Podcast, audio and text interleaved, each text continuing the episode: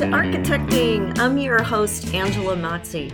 You made it. This is the landing pad for raw honesty about connecting your career with your purpose. I'm going to give you the tools you need to be an unapologetic advocate for yourself and others because if you're here, you believe that the space we surround ourselves in matters and you're committed to project by project building a better world for all of us. If you're with me, let's get architecting. We are literally told to like lean in, but not too far, right? To speak up, but don't be too loud. Be more decisive, but don't be a bee. And then we're also told to work like we don't have kids, but be a mom like we don't have a job. Like we are literally being split into, pulled in both directions. Hey, Bright Lights, it's great to have you back with us today for this episode of Architecting. Today, I am so excited to have as my guest Erica Rooney, host of the From Now to Next podcast, which focuses on issues of women in the corporate world. And she also works full time as a chief people officer. So she is walking the talk. And her focus in particular is gender equality. So, welcome, Erica. Oh, Angela, I'm so pumped to be here with you today your big focus in your career has been noticing that there's this thing out there that you call glass ceilings and sticky mm-hmm. floors. Mm. So, can you share a little bit about how you came to this realization, where you've seen it show up in your career and also in the career of other people that you work with? Oh my gosh, yes. I am a person with a growth mindset and I've always wanted to grow and scale and continue to learn more. And I actually started my corporate career at Verizon in fitness and wellness. And within eight years, I hit my ceiling. There were no more positions in the fitness realm within Verizon. And I quickly pivoted into HR because for me, I felt like, wow, I could go anywhere with this career.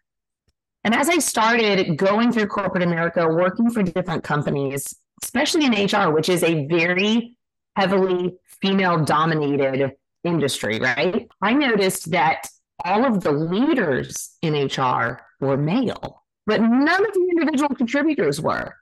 So, like, how did that even happen? Because if there are no males to raise up, how are they getting these roles?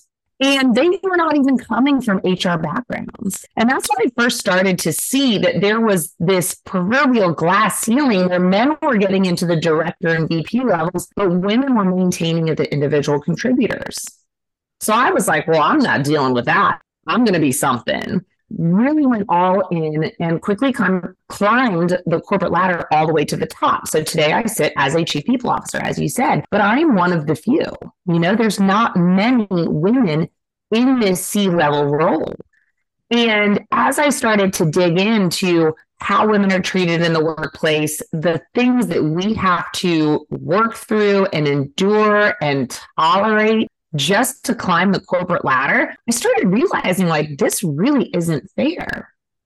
And I'm a mom, I've got a boy and a girl, and I'm looking at how they walk through the world and how people talk to them and how people treat them. And I'm like, I don't want my daughter to go through this. And I started really digging in and it was the statistic that I heard about equal pay. And when I found out that it was going to take approximately 132 years for equal pay, I was like, I, I can't do this. And that's when I went all in. And I made it my mission to, you know, be in this position of power, but to bring as many women with me as possible and to keep them there. Because especially right now in the news, you are seeing a lot of very highly positioned women like mass exiting their corporate seats, right?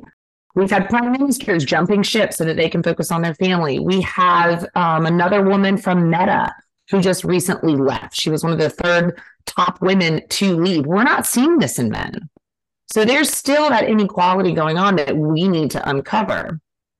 And in my role as a chief people officer, I, I really love working with the women to figure out how we can support them so that they feel like they can bring their whole selves to work. Because a lot of the reason why women leave is because they don't feel like they can be a wife and a mom, a caregiver, and a C level executive.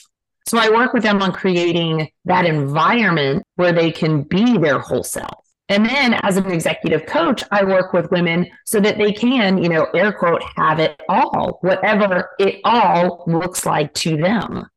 You know, for some people, it does mean being a mom and being a C level leader. For some people, it means being a yoga instructor on the side. For some people, it means traveling the world, you know, but it's, it's whatever that it all is for you. Success is an individual definition. You can have it on your terms and you don't have to choose. Well, let's be real too. Your definition of success is going to change over your life. If I think of my definition of success when I was in ninth grade, I wanted the cutest accessories, the boyfriend, and I wanted to be on the cheerleading team. If I had all of that today, I mean, my life would be a disaster, you know? Like I just can't even imagine. the definition of success grows and change, even for myself. I define success as reaching the C suite. And then I got to the C suite, and it's this ever moving goalpost. You know, now I have a new goal, a new thing of success, which is helping women get into positions of power and keeping them there. And I love that you talk about that evolution because if we're not growing, we are stagnating. And that's just like death to me. So we can't do that. But you had asked about where I see this show up in the workplace a lot and where I see it show up with women. And there are a few what I call sticky floors that I see on repeat. And just so everybody understands, when I'm talking about sticky floors, I'm talking about imposter syndrome, perfectionism, right? The fear of judgment, the fear of failure, so, all of those limiting beliefs, I'm also talking about toxic behaviors, toxic relationships, right? If you have a colleague or a spouse that doesn't support you, why are you still there? You know, and then it's also racism, ageism, sexism, and the things that we have to work through in the world just because it's a part of the world and a part of our culture and our society. So it is all of these things, and it's different for everybody. The ones that I see on repeat from a lot of women are knowing their worth, truly valuing and understanding their worth. I see a lot around mommy wine culture now, which is a big one. People turning to wine to numb, you know, the stress, the expectations, and then imposter syndrome. Imposter syndrome is still a big one that I see show up today it really does become something where we're afraid of risk, we're afraid of putting ourselves out there, and we stay in a comfort zone that isn't serving us, even when it's painful. Because it's easier to keep doing what you know and be a victim and complain about it and find plenty of other people to commiserate with than it is to make the change. And it's so easy for people to get stuck in a negative mindset that if they are in that place of worth and wine and imposter syndrome, that it can't possibly be good on the other side. Like this is it, you know, and they get stuck in this stagnant place instead of just flipping that switch and, and thinking, well, what if, you know, what if I did value my worth? What would that look like? What if I did put down the wine?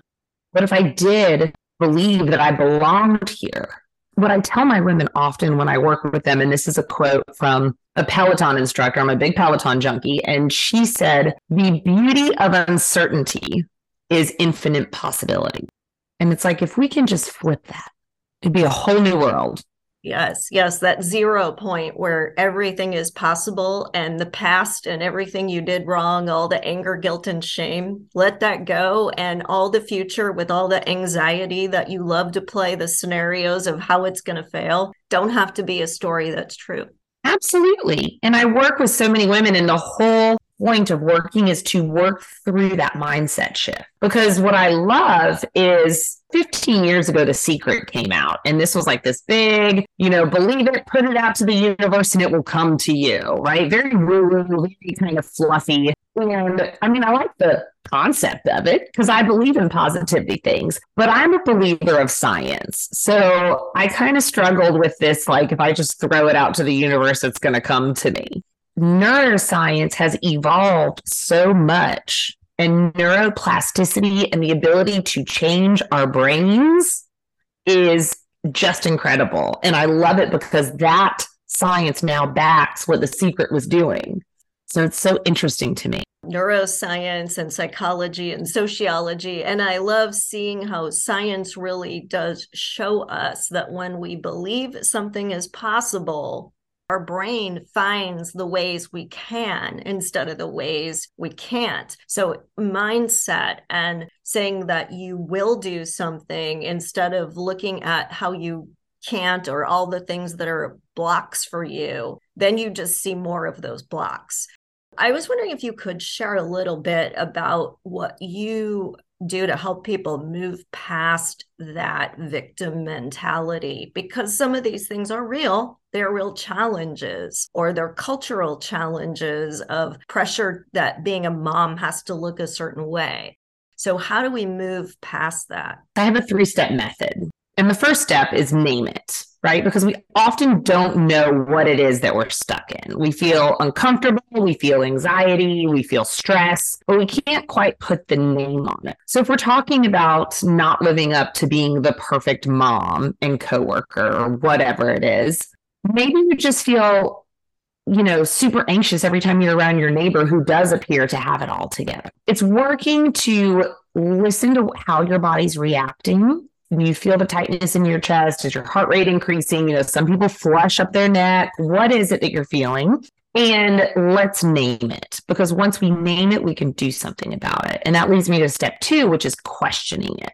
And that's when we go through these questions of is it true? So if we're talking about motherhood, is it true that I'm not a good mom if I don't volunteer at the PTA? You know, not really. You know, like my kid's well fed, he's provided for, he's loved. Great one for me. My son is seven years old. He loves to play baseball. I don't go to all his baseball games. Okay. All the other moms do, but I do not go. I go to the big ones, but I don't go to all of them because I don't need to be there for every single one of them. It doesn't make me a bad mom.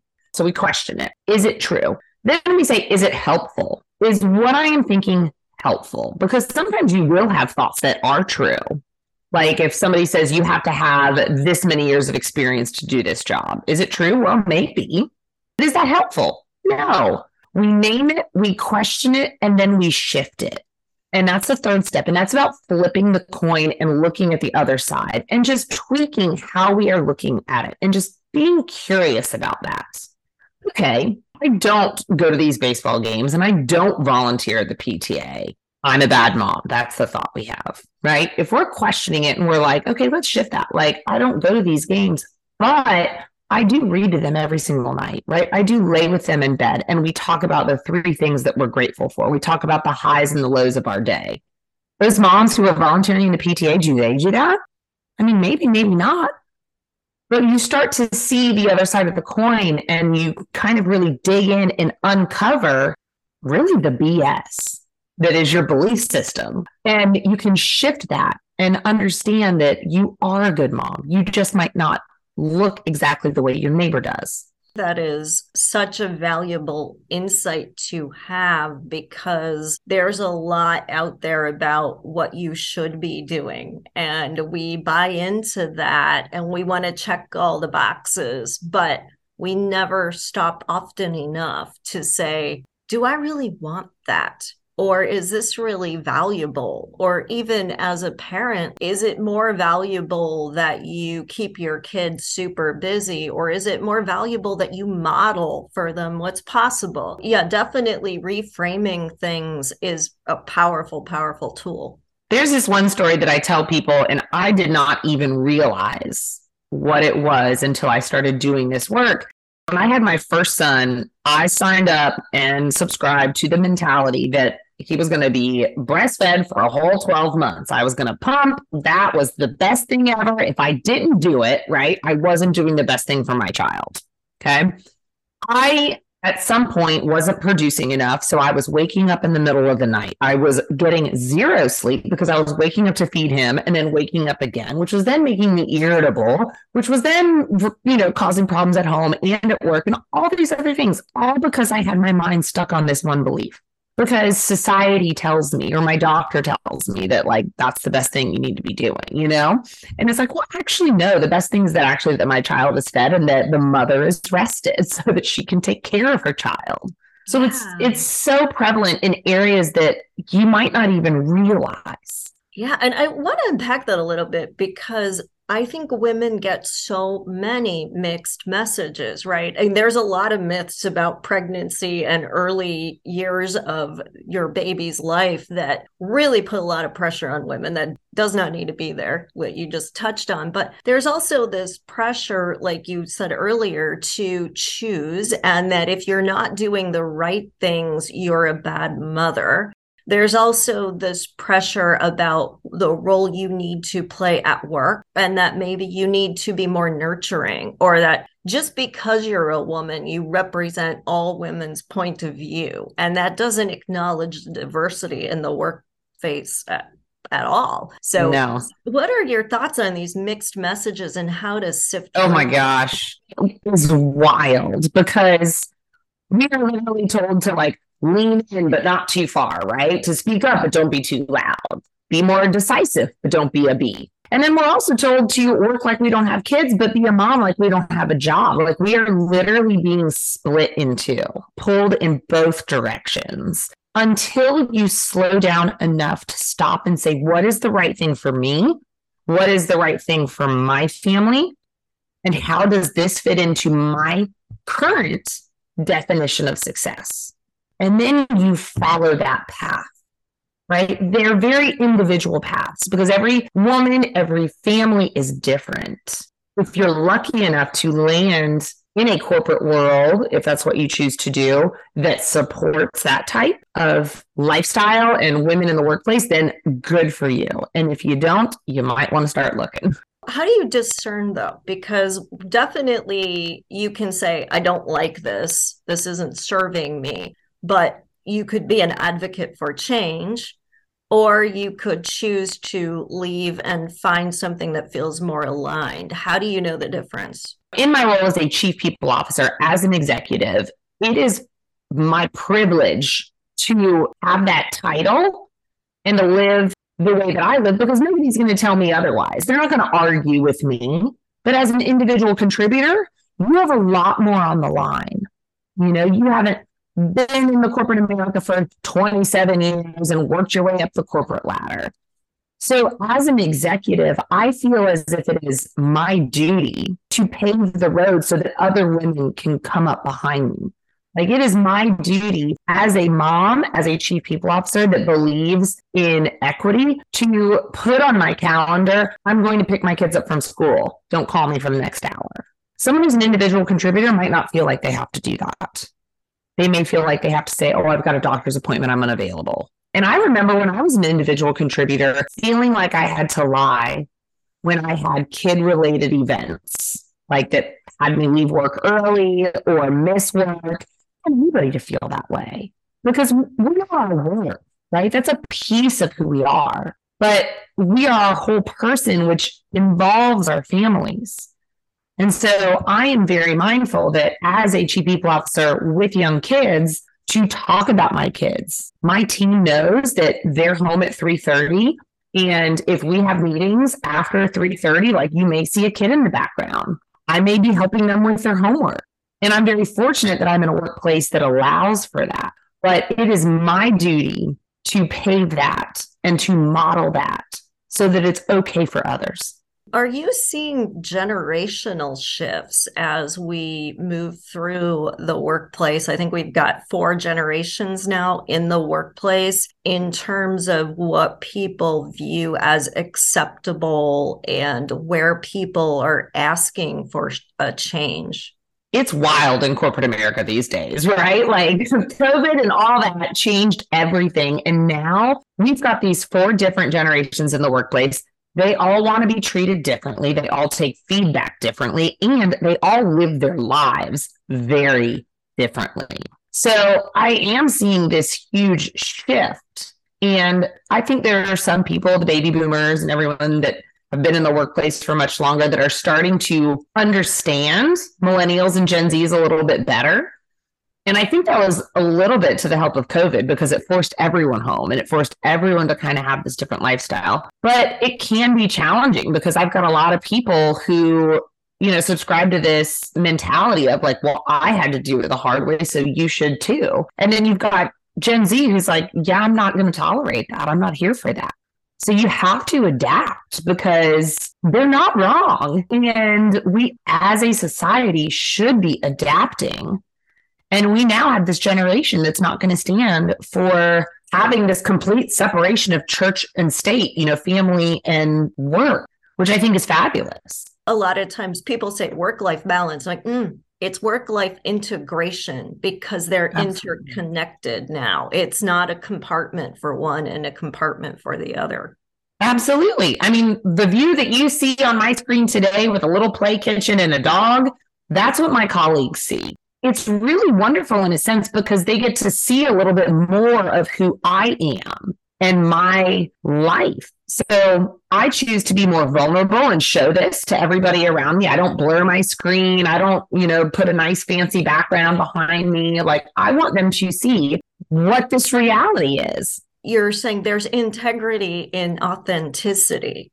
Absolutely because we all want to put on the face right? The the mask the veneer and yet we're putting so much energy to keeping up an image that isn't even true. What would happen if we put that energy to something that actually made a difference in our lives? Well and that is very much a sticky floor that i see all over the place. Call it the sticky floor of perfection if you will. But people put on this mask in this face of like, I'm the perfect mom, I'm the perfect colleague, leader, spouse, all those things. But then underneath that mask, you're crumbling from the weight of the expectations.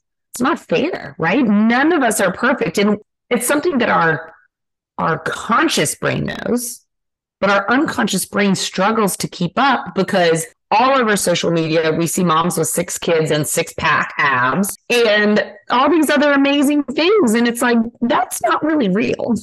No, no, it's not. And it is a huge drain, not only of our physical energy, but of our mental and our emotional and our spiritual energy. It doesn't leave room when you're in that place of fear that you're going to be somehow seen for who you really are and that that won't be okay to be creative or innovative. Absolutely. There's cracks in all of our veneers. Let's just be clear. yeah, yeah. And and I think in my own career that's been a lot of a challenge I've faced is the mm-hmm. unpeeling of the veneers and be like, "Hey, this is what you get and I'm not for everybody and I'm okay with that." I tell people all the time, you are not a buffet. You're not here to serve everybody. That's one of my favorites. But we all want to belong, right? Like that is such an innate human desire. And, and it's one of the basic ones. We all feel the need to belong, which is why we do a lot of these things. The fear of judgment, the fear of failure. And so before I started my podcast, like I had this idea to start it but I literally sat on the idea for six months because I was like, yeah, people are going to think a certain thing. And, you know, what if nobody listens? And I don't want people to think that like I know everything because I'm having this podcast. And I literally talked myself out of it for six months mm. until I finally asked myself, and I, I went down deep to my core values. One of my uh, most important core values is courage. And I asked myself, like, are you doing the courageous thing? And so then I started my process. I named it that I was scared to start this podcast because of the fear of judgment of others, the fear of failure. And then I questioned it. I'm like, is this true? Well, yeah, people might wonder why I'm doing it. People might think that I'm all that, that I think that because I'm doing this. They might think that, but is that helpful? No. And then my favorite question is like, what's the worst that could happen? You know, okay, so I start this podcast and nobody listens. Okay nobody died. Maybe I'm out a couple bucks, but there was no big catastrophic event. And, you know, then I shifted my thoughts and I was like, or like, what if it goes really well? What if it takes off? What if I, you know, get to talk to all these amazing women? What if Oprah comes on my show? What's so big? Just by shifting that mindset, now I get to have amazing conversations with women like you every day about something that I'm so passionate about questions we don't ask like what happens if i don't do this versus what could go wrong if i do i'll tell you what would have happened if i didn't do it i would have just continued on my life as a chief people officer would have been fine, okay. But I would not have that feeling of being lit up inside that I get to experience, you know? And then I likely would have gotten to the end of my life at some point and been like, huh, I wonder what would have happened And I would have never known. Making room for the big dream. And the big dream may not fit into your career. So I think we are in a similar position where we're both at a leadership level in our respective companies and that's a full-time job, but we have more we want to do and getting beyond the idea that I can only do it through this channel of my job versus there's ways to make space in my life to be the fully realized person and I'm not too busy. You said something that triggered this thought in my head. You said my job was enough. And I get that a lot from people. They're like, don't you do enough? Like you're a chief people officer. Isn't that enough? And it comes across very judgy, right? Because it's my life. Like I'll tell you when enough is enough. But it comes across very much like you should be like hanging out with your kids or your family and like, why are you working so hard? It's very judgmental. And what I've had to tell myself is it is very much a reflection of them, right? When they see me doing all of these things, it stirs up something inside of them that they probably don't believe they're doing enough.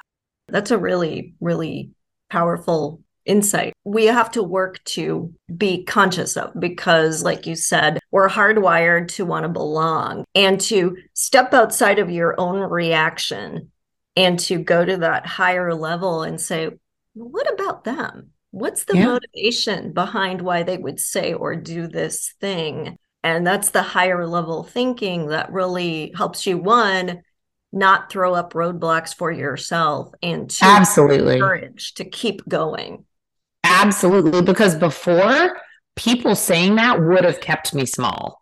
It would have kept me like, yeah, you're probably right. Like, I do enough. I should be happy. I'm a chief people officer. Okay, enough is enough. But when I talk to people about the things that I do, I get two different responses. You know, I get God, you're doing all that? Like, why do you do all that? Response. And then I get the like, wow, that's so cool. Where can I find your podcast? You know, can I be on your podcast? What's going on? Awesome. Tell me how to do it. So there's two different kinds of people.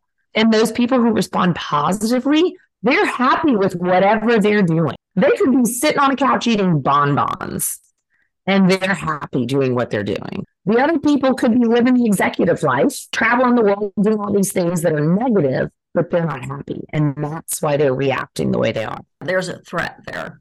It is. Yeah. I think a lot of bad behavior is motivated by other people feeling fear. They're threatened in some way by what you represent. And yet we have to navigate that. So, any last thoughts on conflict resolution? Because if you're going to be yourself, if you're going to show up unflinchingly advocating for the things that you care about, if you're going to do more than just your job, and be that fully realized person, you are going to bump into things externally as well as internally. So, how do we navigate the conflict? I love that you ask that because going down this road in my journey, like I had conflict with my husband on this because he was like, You don't need to do all this work. Why are you doing it? Why do you want to do that? And I was like, It lights me up. I love it. It's fun. It's exciting for me, you know? And he's the kind of person who loves to sit on the couch and watch sports. That's like his thing. Cool.